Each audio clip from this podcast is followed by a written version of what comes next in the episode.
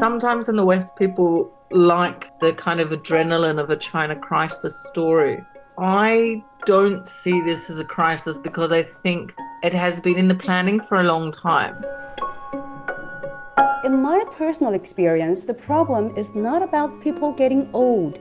The real problem is their physical and mental health, mm. and who should be the primary caregiver when our seniors are sick or bedridden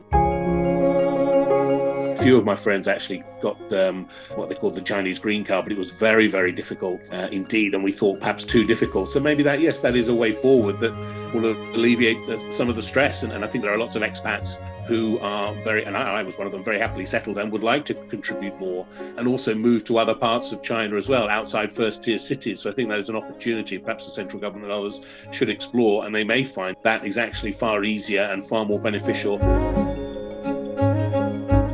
The Chat Lounge. Chat Lounge. Chat Lounge. The Chat Lounge unpacks views and opinions on hot issues in a more casual way. Welcome to the Chat Lounge. I'm Tu Yun. Joining our discussion on China's aging population are Dr. Lauren Johnston, Associate Professor at the China Studies Center, University of Sydney, Australia. Mike Bastin, China Observer and Senior Lecturer at the University of Southampton in the UK, and Liu Yunyun, Associate Editor in Chief of Beijing Review here in China. A warm welcome to you all. So, China is expected to see the biggest ever wave of uh, retirement over the next decade. It has reported some 20 million seniors from the generation born in the 1960s will retire every year until 2033. And by 2040, over 30% of the country's population, or some 420 million people, will be above 60 years old. That's equivalent to the combined populations of Russia, Germany, the UK, France, and Italy. It means almost one in three people in China will be in their 60s in less than 10 years, compared to almost one in five now. So, Yun I'd like to start with you. What is your intuitive feeling about the aging Chinese society? Are you surprised by the numbers at all? Uh, thank you, uh, Tui. Uh, you know what? I'm not surprised at all because I don't just see the numbers. I, I feel the numbers and I live with the numbers. Mm. And my parents were born in the, in the 1950s and they retired a few years ago. And I'm the only child in the family. So when my grandpa complained that only four of his six children went to look after him when he was hospitalized. I told him, Don't be upset. Just think of my father, one of his sons, who would only have one child to turn to if he were in that same situation. Mm.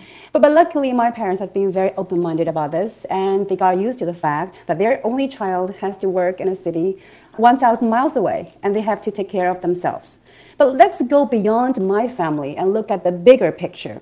From 1915 to 2020, in just 70 years, the total fertility rate in China dropped from 6 to 1.3 births per woman.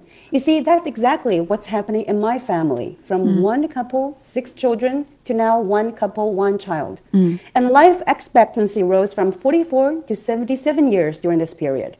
So, in my personal experience, the problem is not about people getting old. The real problem is their physical and mental health, mm. and who should be the primary caregiver when our seniors are sick or bedridden. And there just are not enough young people to support them economically, physically, and most importantly, mentally. Mm. Actually, those problems are for us to worry about, especially the one child generation like you and me. We will talk uh, a little bit more about that uh, later in the show. But to Lauren, maybe, as a scholar specialized in um, the research on China's demographic issues, has the aging speed surprised you at all, especially when you when compared with, with that of uh, developed nations? Um, thanks very much for the question. I don't think it has surprised me, in part because in China's case, it was not strictly driven by policy. Like some people say that the one child policy did help to reduce the total fertility rate, but actually, as you noted, that a lot of the TFR decline had already begun in the 1970s, and that was thanks to the longer, later, fewer campaign. Mm. And so, you know, demographics is a slow moving, it's a slow moving force. So if one watches the movement each year and from the data, I, I think it's not that surprising. Um, I, I think what has happened since the 1980s is less of a Chinese phenomena and more of a globalization phenomena. That globalization helped to spread technology, and that includes birth control mechanisms, that includes access to education and travel for women that you know wasn't as readily available before. It, it opened up a world to people, and it opened up a world to places like China and Vietnam, Indonesia, increasingly India, when these countries were not per capita rich. They weren't rich countries. So, you know, China's growth also happened much, much quicker than French growth. Mm. It happened much, much quicker than Spanish growth, Italian growth, these really long demographic transition countries. Like, that's a function of the lateness. And Vietnam, the transition is happening even quicker. Vietnam's a bit behind China. Right. So I don't think it's a surprise, which doesn't strictly make it easy to cope with either. But I, I think it would be a bit a, a bit too much to call it a surprise. Right. Then would you say that we are now actually in some crisis here in China, as um, you know, some China observers in the West, especially, talked about? I don't. I I I think there's you know sometimes in the West people like the the kind of adrenaline of a China crisis story. I don't see this as a crisis because I think it has been in the planning for a long time. And the idea that once China got almost to the high income group, that Chinese women would start having a lot of babies, or once the one child policy family was one child policy was ended, that Chinese women would suddenly start having two or three children. I don't think it, that was the rational expectation of anybody because that's not what women in Europe are doing. That's not what women in Singapore or South Korea or Japan like. That's not the behavior of women in modern economies and with with amazing opportunities anywhere. So therefore, I don't think it's a surprise, even if you look at the neighbors, and I don't see it. It it, is a different type of challenge in that the world has never been home to countries with so many old people, and it may bring some hardship, especially in countries where the care system is less prepared. But um, I don't think it's a crisis per se because people have known about these trends for a long time. And perhaps the idea of a crisis might help allocate resources. Like a lot of problems are just about who gets access to the resources. Yeah. There may be some resources there, but they go somewhere else. So going into crisis mode may help to reallocate some resources to needy seniors, which would be very positive. And Mike, from uh, your perspective as a China observer, after hearing those figures, What's your response to that? Well, I think I'm broadly in agreement with with Lauren. I, I certainly wouldn't use the word crisis. And mm. the figures, I mean, your first question, I think, was a very good question. The, the figures aren't a surprise. We've known for a long time that there's you know, there's rapid wealth that, that now is spreading across China. We're seeing second and third tier cities become quite attractive commercially. We're seeing more investment, long term investment internationally into China, more integration with the world economy. So people will live longer. And we're, and, and we're also seeing the average retirement age still is one of the lowest in the world. I think something like 54 on average. And, and for women, it can be younger than that and we're also seeing that the the end of the one child policy did not really uh, result in the intended perhaps slight increase in the fertility rate. That continues to decline. So but i wouldn't use the word crisis. I think we're, we're seeing a lot of positive comments and, and policy initiatives which i'm sure we're going to discuss soon coming sure. from the central government. Mm. and also let's you know we're working to a, a, sort of outdated model when we, we talk about not having enough younger people to support the older people. Um, as lauren says if the the social support systems the healthcare systems uh, and generally societal support is there, these people are not just living um, longer and, and uh, are becoming older and older, they can be quite healthy, healthier, and also active. And also in terms of support, they don't necessarily need the amount of younger people to support them with the, the advent of technology, digital technology, uh, and and all the, that that goes for automation of the economy. So I, I think it can be turned into a positive in in a very short space of time. But certainly the numbers are greater, and perhaps the situation is a little bit more serious in China than other parts of the world, the developed world, and particularly France, where we do see healthcare costs lower, childcare costs are, are much lower. That's very significant. But but I think that yeah, let's look at this positively. Yeah, Mike is always thinking about turning things uh, positive. But Yun, how positive can we be? You know, there is also a um, huge problem there. The former central bank governor Zhou Xiaochuan has warned that the as China's population ages, a, a, crack could easily open up in the already limited pension pool. And uh, according to China's Academy of Social Sciences, the country's national pension fund is likely to be depleted by 2035 amid a widening disparity among regional funds. As you've already mentioned, who's going to, you know, support us when we turn old? Yeah, yeah, yeah. This is a this is very uh, important question, mm. and um, uh, I, I, think he mentioned a, a, very important issue, which is the uh, the crack in this uh, uh, pension pool, yeah. and that's why the Chinese government is considering adding another pillar to that the, the original two pronged mm. approach mm. to pension fund, which is uh, including a, a private capital to invest um, well, to give offer insurance, like to offer pension. But I think Mike mentioned a very important uh, question problem uh, in the Chinese pension system, and he mentioned, and I totally agree, that the minimum contribution years in Chinese pension is very low. I mean, let's look at the, uh, the years, uh, the minimum number of years of pension contribution in China is 15 years for each individual. Then you could get covered by the basic pension fund when you retire at 60 years old for men and 50 years old for women. And the number of the years was settled a few decades ago and hasn't been changed. So the problem is a lot of people choose to stop contributing to their pension fund after 15 years. Mm. But with the rising life expectancy, people live way longer. So who should be filling the gap?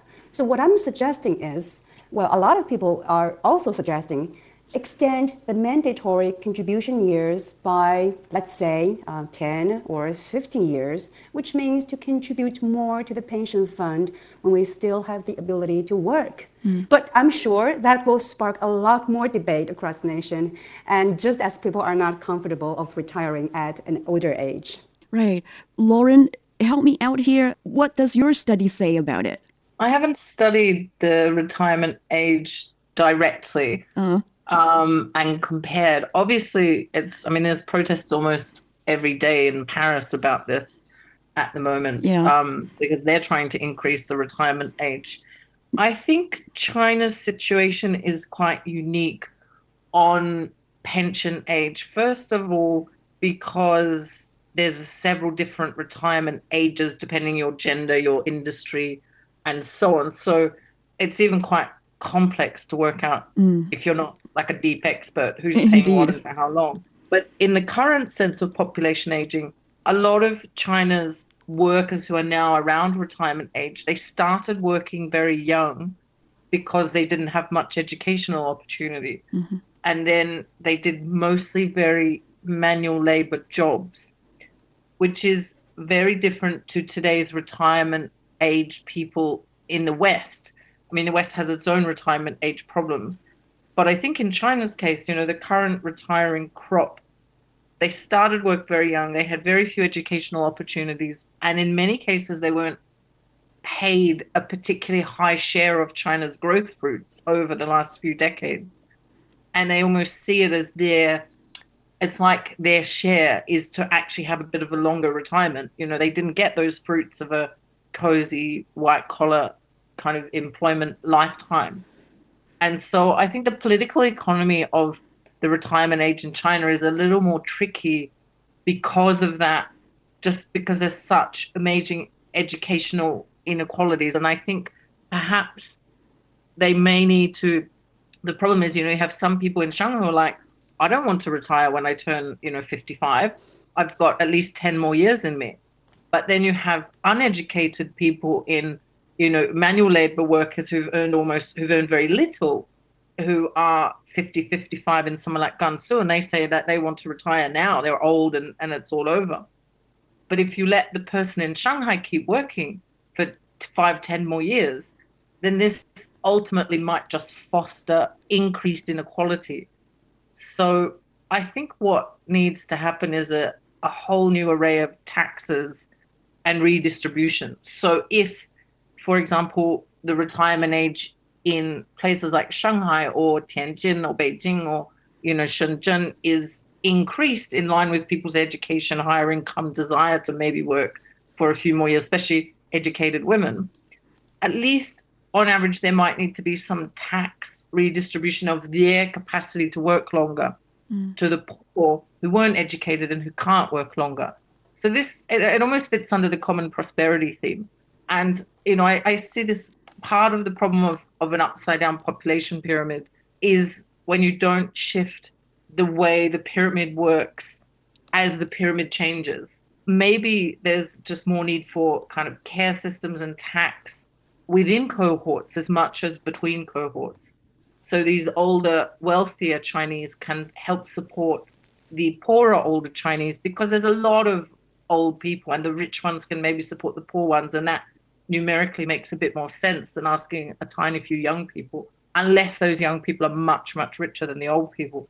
So yeah sorry i think that you just you need a, a quite a matrix approach but especially in china's case because the gap across time and people and education at the moment is is so different. But you know by 2050 i just don't think that will be true. I think the pension age will be unified people's lives will be more unified Mm. It's just this period is very, very unique. So, Lauren, in terms of uh, national policy, can you provide some examples for, for reference or what actually made China learn from the experience of developed countries like Australia, your home country, and Germany you currently live in?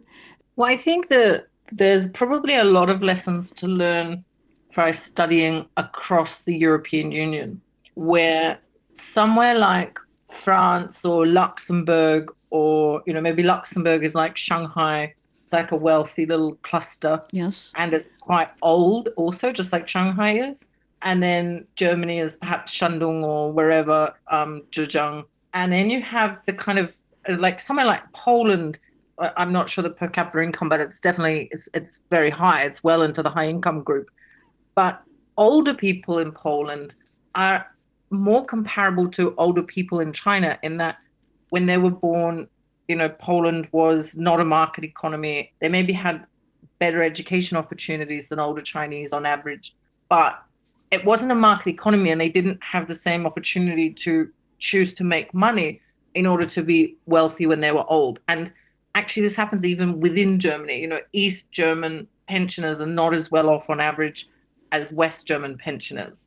And that creates a whole lot of subtle policy requirements and shifts to kind of balance that inequality. You know, you can't have a unified nation without these kind of steady incremental shifts from the west of Germany, even still to this day, all these years later, mm. just to top up the disadvantages of East Germans. Right. And to me, that's like, in a way, China's coast is like West Germany, and China's inland is like East Germany. So, you know, everyone's better off today, but there's still this lingering gap of, in China's case, the coastal development strategy. So I'm no way am I an expert in how Germany straddles that and what its policy mechanisms are. But it might be very useful to take a look at that and just see the way Germany manages and to treat West Germany as like coastal China and East as inland China. The Chat Lounge. The Chat Lounge unpacks views and opinions on hot issues in a more casual way. You're listening to The Chat Lounge, and we are talking about the challenges brought about by China's aging population. Mike, despite those, um, you know, disparities, there's this consensus probably reached around the globe is just to delay the retirement age for the citizens. I, I understand in the UK, um, the state pension age has risen to 66 for, for both men and women, and it's expected to rise to 69. That's unbelievable by 2039, right? Yes, that's right. I mean, that, that's the obvious, perhaps knee-jerk reaction to to raise the retirement age, maybe gradually, and we'll, we'll see that, I'm sure, across globally, and in the UK most definitely. So those born um, at a certain age, I think I, I just qualify, I say qualify, will will not be retiring. Uh, well, we say retiring, again, this is coming back to Lauren's very, very good point that um, it, it, depends what you mean by that, that sort of financial nest egg. I think we're talking about, and, and this is largely very insignificant in the UK, mm. the state pension. So at the age of 65 now, it's going up to 67, and, and as you say, will go up higher, probably higher. And, and for women the age of 60, normally, the state pension kicks in as long as you've contributed, I think something like 30, 30, 32 years of contributions, you get a state pension on top of your um, employment pension, but it normally is. It, it, depends how you want to live and how you look at it, but it normally is a very very small proportion of that. But but yes, that that is something that I think will happen more and more. How effective that will be again, I think will, will vary across countries. We're seeing now that in China, the, the, the policies seem to be coming out that over the next few years, the retirement age will uh, increase, uh, and perhaps by, I think, uh, for women unified at 55 by 2025, uh, and for men that will go up as well. How impactful that will be, I think it, it, it depends. I think um, a lot of good points were made about learning from different European countries. The problem we have in the UK is not so much raising the, the retirement age, mm-hmm one of the key factors in the UK are childcare costs. Childcare costs are the highest in Europe. I think they're the lowest in Germany, maybe France as well. They are so prohibitively high that um, that's one reason why the fertility rate, the birth rate is so low. Parents just cannot afford to have perhaps a first child or a second child. And recent surveys have indicated that half of all adults in the UK will not have children at all. Uh, and, and, a lot of it's got to do with the the cost of bringing up that child. So I think the retirement age, increasing that retirement age, is not necessarily going to have the, the impact that it might. And again, it depends on that financial nest egg and, and what's lying in wait, and that varies across industrial sectors as well, not not just um, age groups and geographical regions. Yeah, but one thing amazed me is that how British people reached the consensus to postpone their retirement, you know, so well. Because here in China, after it's not a strategy, but just uh, some um, policy orientation yeah. toward this uh, postponing right. retirement. Yeah. Uh, people here already. Sure. I can't say it's a huge row, but it's just a lot of dissatisfaction. Yeah. Union, yeah. Just respond to that. In the UK, I wouldn't say consensus. I think the government has just realised the government is, is, the UK government is largely looking at the public debt and the government finances and mm. just saying that we can't, this is not affordable, and therefore you have to work longer and contribute more before we're going to give you your state pension. And they're also saying look out more for your private pension, invest in private pensions, and perhaps invest more in your company pension, which you can do in advance.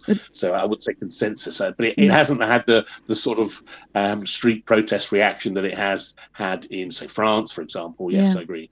And Yunyun, you know, that's a trend, but uh, can it be implemented or uh, integrated into law as um, smoothly as expected?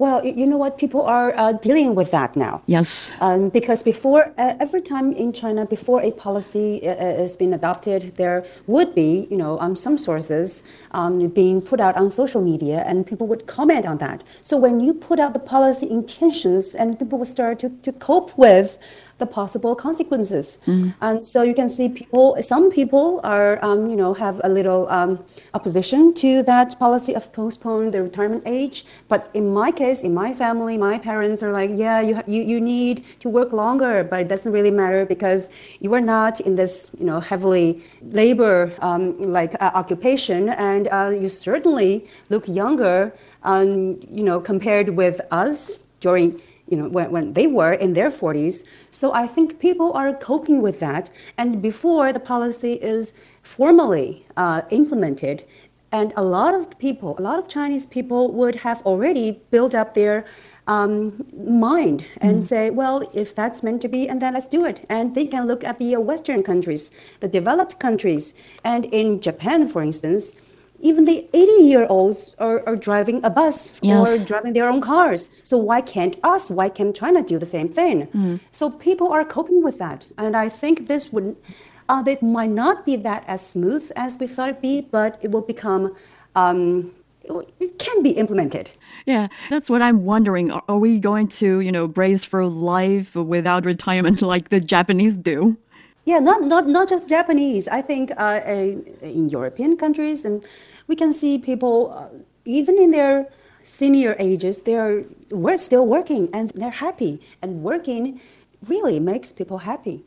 Apart from um, trying to delay the, the retirement age, the government, the Chinese government, obviously does something else, especially when it comes to encouraging birth rates. That's the two sides of uh, one issue. But um, how have we been doing in this regard, trying to stimulate births, uh, Yun Well, like uh, the, the, other uh, two guests have mentioned, the, the cost of raising a child and the amount of effort that you need to put in it's just too much. So I think it's it's a society thing. When when the society develops, when people are enjoying high level of uh, education, they're not confined to their family, not family, but other stuff. So uh, I don't know. This this is a big problem, not just in China, but, uh, mm. uh, but especially in developed world. I think in Australia, um, the scenario is a little bit different, right, uh, Lauren? Because I used to know an Australian lady who told me that her neighbor, uh, who's a, a not single mother, otherwise she wouldn't be able to have so many children, but she doesn't have to work and only uh, has to give birth to babies, and the the allowance or the subsidies given to her by the government are enough to support the entire family. So, do you think it's realistic for China to copy that model? Um, I don't think the share of children born in Australia under such circumstances is very high. This is quite similar in most of Europe. Also, there is very maybe the UK is a, a bit less generous, but the the life that that those subsidies allow is still quite minimal, and you know it it means the children will have access to very minimal like the basic educational privileges, mm. probably no holidays, no international travel. And so I guess it does produce, of, of course, that it does enable children to have a, a pleasant life differently. Right. Um, but to qualify for those subsidies, one has to be quite poor. And so it doesn't work to, that doesn't apply to most of the population. So it may help support a few more births among i mean actually what you see in many cases is that the number of people or the, the people who have many children are in australia at least and in europe are either very poor or very rich because they can that the government will pay if you're very poor and if you're very rich you can afford all the help to raise all those children and give them a good life but the people in the middle don't have many children so i guess i'm not strictly convinced the chinese government wants a you know, a, a hugely elevated total fertility rate. But somewhere they need to make the middle a bit easier, perhaps. I mean, if they want lots of children at the lower end, then that policy in Australia would work. But they don't have that many people at the lower end. And the whole point of the last 40 years was to give people elevated living standards. Right. So that's almost going back to 1950s and 1960s. Why do that? I think it's better to adjust there's a bit of a maybe a dishonesty to some extent, and especially in Europe and the West. You know, it, like China got old before it got rich. Yeah. And the West got old after it got rich. Mm.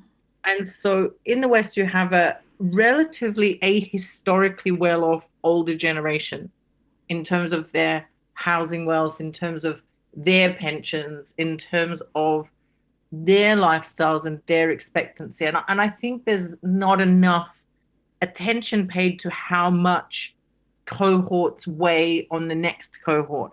Like it's not just the immediate cost of living. It's like if you look in Australia and the UK now, they, they're calculating the number of empty bedrooms.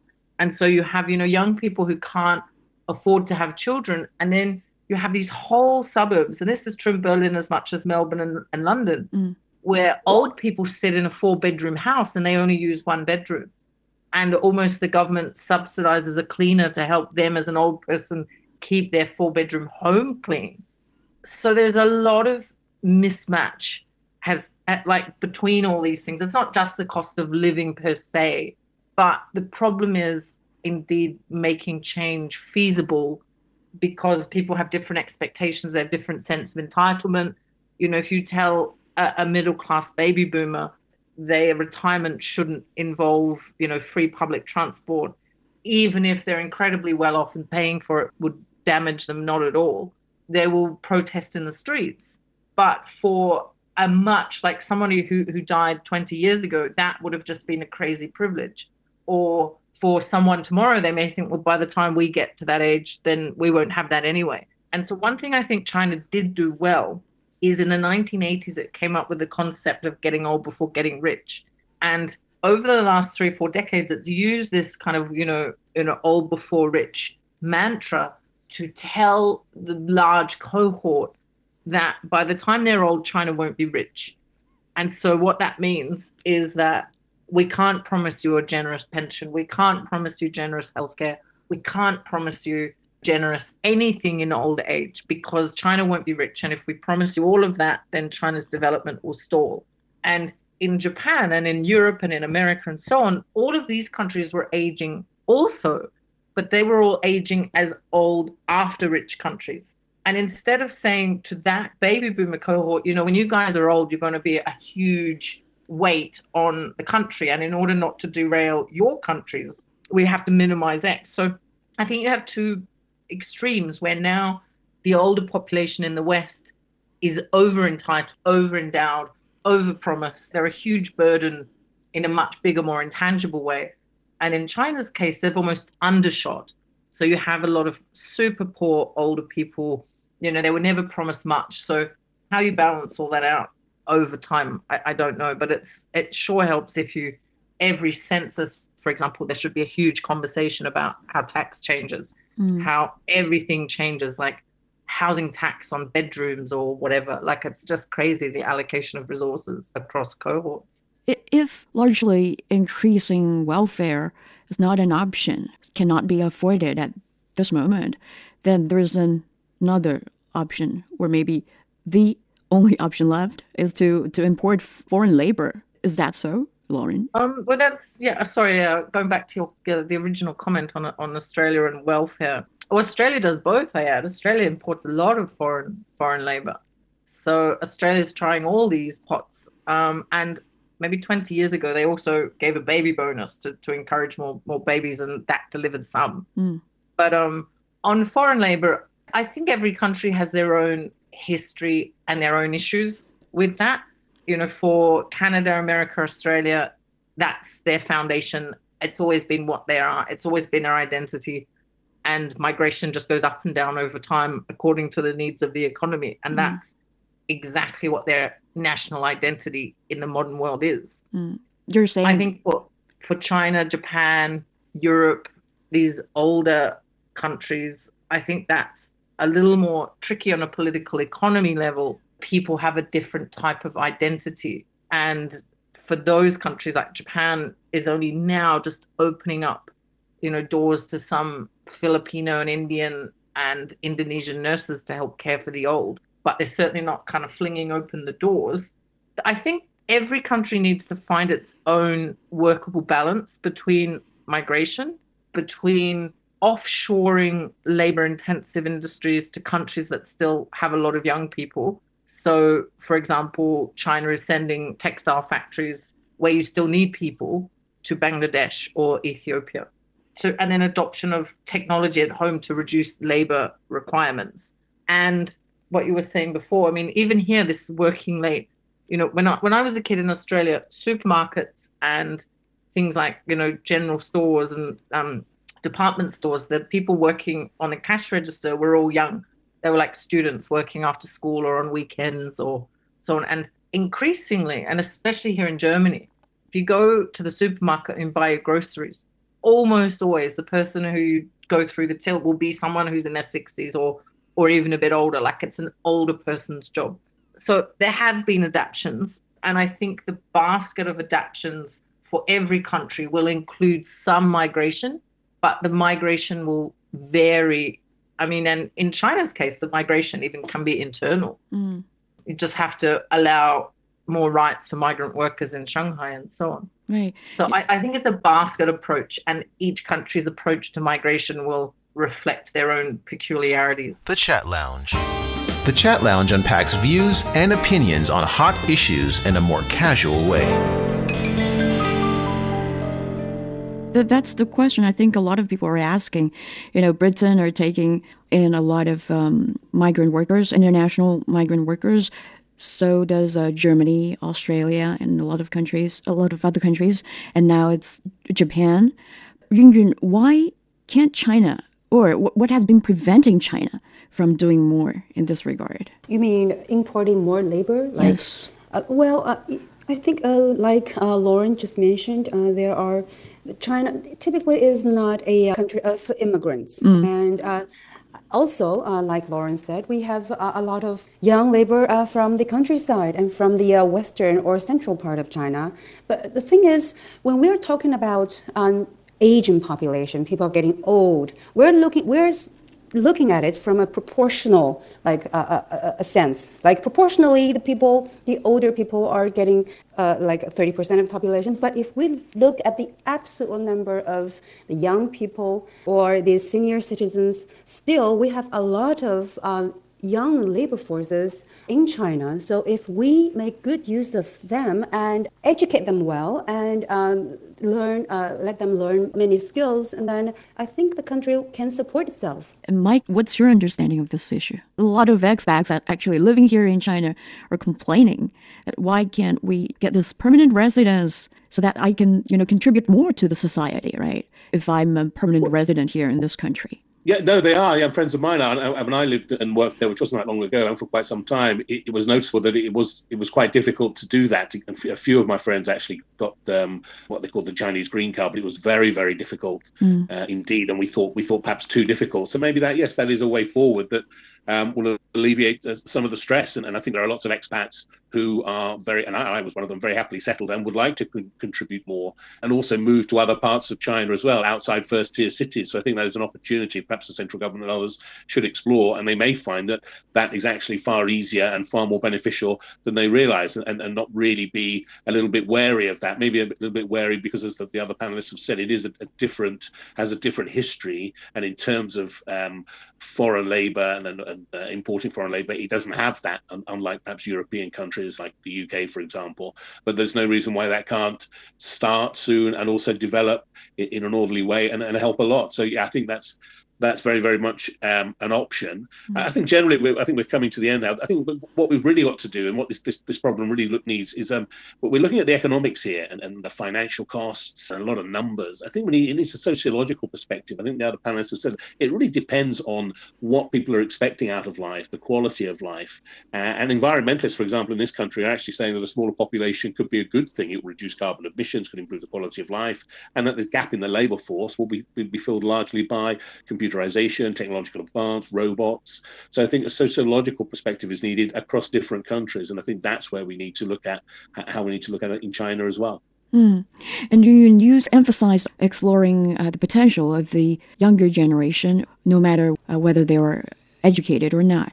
But uh, in the long run, at some point, we'll have to, or eventually, lose the restrictions, or even speed up this import of uh, international migrant uh, labors, right? Um, well, I, I, I still uh, you have doubt on that would be yeah. I really doubt because take a look at South Korea and Japan. We all have this kind of Asian culture, and it's not a typical like immigration country. I mean, on a large scale, mm, uh, it is not. But in Hong Kong, there are a lot of uh, Uh, Filipino and Indian nurses and taking care of the family and the elderly. But if, if that's going to happen to the Chinese mainland, I think it might take a lot longer for, you know, this kind of mentality is, is different. Take a look at Japan.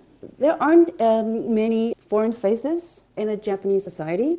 People are taking perfectly care of themselves. The real problem is not about people getting old, it's, it's about who should be their primary caregiver, who could take care of them when they're sick or they're bedridden. I think that's the biggest challenge in a family. So in terms of the young people, like what we say, we take care of ourselves and we don't we don't want to burden our child for our own benefits. That's the Chinese mentality. Right, right. But uh, if the population keeps shrinking, who are we going to find those that at the proper age to take care of the elderly? you know what I uh, what I've been thinking. Uh, mm. The only thing that fears me uh, much is the pain that I have to go through if I'm sick. I don't worry about uh, pension. Uh, I'm not worried about uh, insurance. I just worry about the pain. Right. So, um, you know, there is um, very good practice that we might import from. I think it's Netherlands. they have um, what we call euthanasia or mercy killing, and no I, that's a topic uh, not for today. Yeah, maybe I'm that's another topic. It's not a big problem. Uh, we can cope with it. And we're now introducing another pension fund to cover uh, people's uh, living expenses when they're in their uh, senior years. We can cope with the problem uh, quite well. And mm. you know what? The reduced population would be good for the earth. Um, the, the, the That's another change, way I mean, to look at the issue it's it's yes we, we need to look at this in, in from a broader um, perspective. Yeah but yeah let's f- focus on this uh, our topic today which is uh, you know the challenges i wouldn't say the crisis as um, lauren just said it's not yet a crisis but the challenges facing china's um, you know old age group or the, the shrinking population and this um, increasing aging society. But an important pillar to, to solve this problem, as you've already mentioned, is about this uh, pension. You need to have money for medical care, for daily necessities, uh, while you don't have this ability to, to work. So the country last year introduced, officially introduced this private pension. So Lauren, from your research, how useful is it for China to introduce this private pension at this time? Is it too late? I think the private pension was introduced now because perhaps China's financial sector is ready for it in the sense of it's, you know, it's quite sophisticated now and so on. And I think also precisely because this enormous layer of Chinese citizens born in the 50s and 60s is entering retirement and they didn't have enormous income opportunities. They may have made money on housing and stuff, but their actual income salary was not typically very high. So there wasn't a lot of spare income for them to necessarily add to a private pension. And it's also very difficult for the government to increase everybody's pension requirements into the pooled fund because of income inequality. You know, some people are, are earning a lot and others aren't earning much. And then if the government creates different tracks, like too many different tracks within the pooled system, that can create all sorts of inequality issues and so on. So I think they have created this private track now, both be, all because the financial sector is ready. There is a layer of younger middle class Chinese who are earning well enough to top up and, and take out some extra income and put it into a pension fund. And then I think and I believe these private pensions are somewhat being set up so that some of the returns of the private pension funds can top up the pension funds of you know today's pension funds. Anywhere where it's unsustainable but somehow some of the revenue and profits made by those pension funds can be used to top up struggling pension funds maybe. I'm not sure. Mm-hmm. so I, I don't think it's the answer to the pension crisis. I think it's an aspect that caters to some better off elites. Right. That makes sense. That it it makes sense now to do that. And what do you think should be the answer? Some people are saying that it's necessary to, to cut down, you know, the high pensions of those working in the public sector, as um, they actually hold several times the pensions of uh, grassroots employees. And people are complaining the pension system mainly benefits the redundant civil servant groups, which only account for a small proportion of the population. Do you think that's a viable solution? The UK in particular has had this debate. Some UK civil servants have remarkably comfortable pensions and they have them for an, a, a, like two or three decades. So mm. even NHS doctors, for example, can can receive a pension of, I'm told, over a hundred thousand pounds every year for 25 years, 30 years. But people say they work for the public sector because of that total life cycle benefit that otherwise they would have not worked for the public sector and gone to work for the private sector and made more money mm. if they weren't going to be compensated later. So there's all sorts of criteria that go into that. I think, you know, back in the day, this is a much more, a kind of a bigger abstract comment. Sure. You know, back in the day of Malthus, Thomas Malthus, which is like 200 years ago or something, there were a lot of young people in Europe also, and fears about food security, fears about plagues and wars and so on.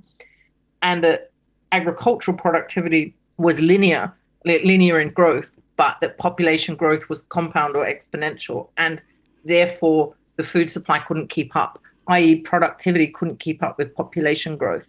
And humans responded to that ingenuitively. You know, in most places now, there's too much food, there's more obesity than hunger, not everywhere. And so I think it's just a question also of, and that's changed in the last year or two, this really common understanding that the population pyramid is turned upside down. And so instead of a Malthusian trap being that there's too many young people, now there's a lot of old people. And the risk is that they take enough resources and space and dynamism out of the economy that they actually age the economy. And hopefully there will be ways to collectively respond and I can, if I can just say one more mm. point, I, I think there's a lot of opportunity that hasn't been explored for the young old to be basically trained to help care for the old old. Right. Like you know, back in back in the 60s and 70s, China had these barefoot doctors. And, you know, that these were not, you know, Beijing United Hospital or Peking University Hospital trained level doctors, but they had enough skills to help keep people alive. And perhaps just there needs to be a kind of a barefoot doctor army again for aged care and community support and so on. And it can be the young old who are most available, like people, retired people in their 60s and 70s. They can provide some services for people in their 80s and 90s who can't do that for themselves. And you know that pyramid seems to match because that that's where people have the time that's where the, the population numbers match so I think there needs to be lots more institutions of just setting up so that young old can support the old old mm. as well as you know bringing in foreign labor you know I, I saw a film a week ago a finnish film and it was exactly about this about the aged care crisis in finland. And they had like retired people singing literally singing a song that they are the sustainability gap. They are the problem you know but at the same time they're human beings. And um, you know, the, one of the the ladies who made the the film was talking about the need to bring in much more foreign labor and so on. But obviously, they people don't speak Finnish and so on. Anyway, just it, it's really not a China problem, but um, it just takes a lot more flexibility and including, I think, of the young old to be more involved in the care of the old old. I think mm. that's the only thing that makes sense, including in China's case. Uh, Yun, how does that sound to you? Yeah, I believe this is true. And another thing that I want to mention to solve the labor uh, crisis, if there is any, is that uh, look at the uh, artificial intelligence. Oh, right. And look at the, you know, how much the robots can do. So I, I think uh, the thing is, the Chinese government, well, when we were having this family planning policies taking place like 40 years ago, uh, I think the government, you know, they are being planning for the future and they've seen the trends, seeing our modernization levels and seeing the, how we can utilize all the resources like the, the machines and the robots. And I think for people to make um, the, the, thing that I'm trying to say is the age. I agree, and I agree with is, what you're saying. Mm. Thank you. Just it, it jogged my memory. Driverless cars. A friend of mine was saying it's good to have children who can drive you around when you're older um, and another friend who's an IT professional chipped in and said by that time there'll be driverless cars. You know, in, in the same way we're seeing yes. electric cars take off, so we won't need people to drive us around. But the car will do the driving. So I think this sort of change, this revolutionary uh, technology change, has to be factored into this, and often isn't. Yeah, maybe next time or another episode, we will talk about the the opportunities this aging society could bring to us. And um, last question, um, Lauren, you've mentioned this barefoot doctors. It's been quite a while since we last heard this uh, phrase. Brings a lot of um, memories. But do you think the Chinese government is on the right track to solving the demographic uh, problem? I'm sure they're trying and they're balancing all like just an, an amazing array of variables across time, across cohorts, across geographies. Um, I think it's a work in progress. I don't think there is a solution per se. I think it's something to manage over time and shift things around. I'm one uncertainty and a, a new innovation that I think may shift some aspects of aging in China mm. and this risk of poverty and so on among older people is the digital currency as it begins to be emerged because you can give people welfare that's very very fixed for purpose. So you know like 20 years ago you can you'd say okay we'll give you some money for healthcare and food but you have to unless you give people a physical voucher when you send money to their bank account they can just save it or do whatever they want with that money. They don't have to spend it on what you've what you've hoped they would. But with a digital currency, you can say, okay, well, you can have an extra 200 RMB every month for healthcare, but it can only be spent on healthcare, or it can only be spent on groceries in these shops, or it can only be spent wherever on aged care services. So I, I think the digital currency will allow for allocations of money that weren't possible in the past that will be more affordable precisely because they can be so fixed for purpose. And then if you don't spend them on that, it, the money just disappears. It, it disappears from your bank account, you know, a month or two later. So there's no fear the government can drive that protection in the most direct way that wasn't possible before. So I mm-hmm. think that's a bit of a black box for how China will navigate the cost of aged care and the fairness of old age pensions and subsidies. And then it just can they get the cost of healthcare down? That will also be a big issue. But I, don't think there's a solution. I think this is like a, a challenging process everywhere.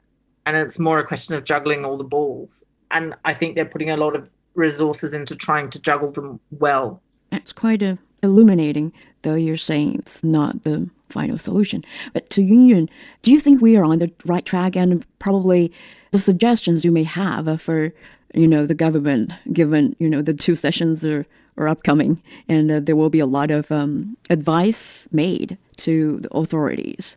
Yes, uh, I think if I have to make one suggestion, uh, uh that would be to give people the right policy expectations. Mm. If we're going to do something, we need to explain the policy well and before we implement them. Indeed. And as for the Asian population, I think there is a silver lining behind every uh, what we call problem. As we can develop the silver economy, we, we, we can make this, um, you know, there will be uh, 30% of the population will be um, senior citizens, and we can develop a new economy dedicated to serving the senior citizens for the upcoming two sessions, uh, in terms of population, let me be very frank. The supporting policies, like uh, what we call allowances given to the uh, third uh, child, um, won't do much mm. to help spur um, the, the, birth rate. Mm. And the thing is, we need to establish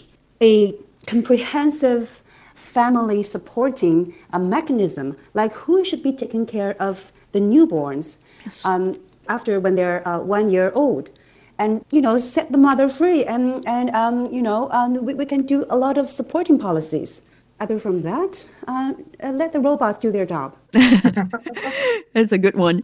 And uh, mike um, your interpretation from the uk perspective probably. I, I think in the, in the short my perspective from the uk mm. is that and this will be replicated around the world in the short, very short term. We need to see greater investment in healthcare, particularly childcare costs, particularly for those uh, on lower incomes and those in poorer parts of the UK. And, and, we have real poverty in the UK now by, by global standards, and the same in China. So you, you talk about the two sessions coming up. Hopefully, there'll be positive announcements on even greater investment uh, and, and more um, resources into healthcare for the elderly and childcare costs for those on poorer and lower incomes. So, so the, the, health sector in the very short term must be the focal point. Yes, um, an aging society is not something to fear of, um, as long as all elderly people are to be provided for and enjoy proper medical care, to be given opportunities to pass on their experience, and to be given the opportunity to do what they can for the society while enjoying a dignified retirement. And on that note, we wrap up today's chat. Many thanks to Dr. Lauren Johnston, Associate Professor at the China Studies Center, University of Sydney. Lu Yun, Associate Editor in Chief of Beijing Review, and Mike Bastin, China Observer and Senior Lecturer at the University of Southampton in the UK, for sharing your insights with us. Please feel free to leave a review or a comment for us, and subscribe to the Chat Lounge wherever you get your favorite podcasts. I'm Tu Yun. Thank you for being with us.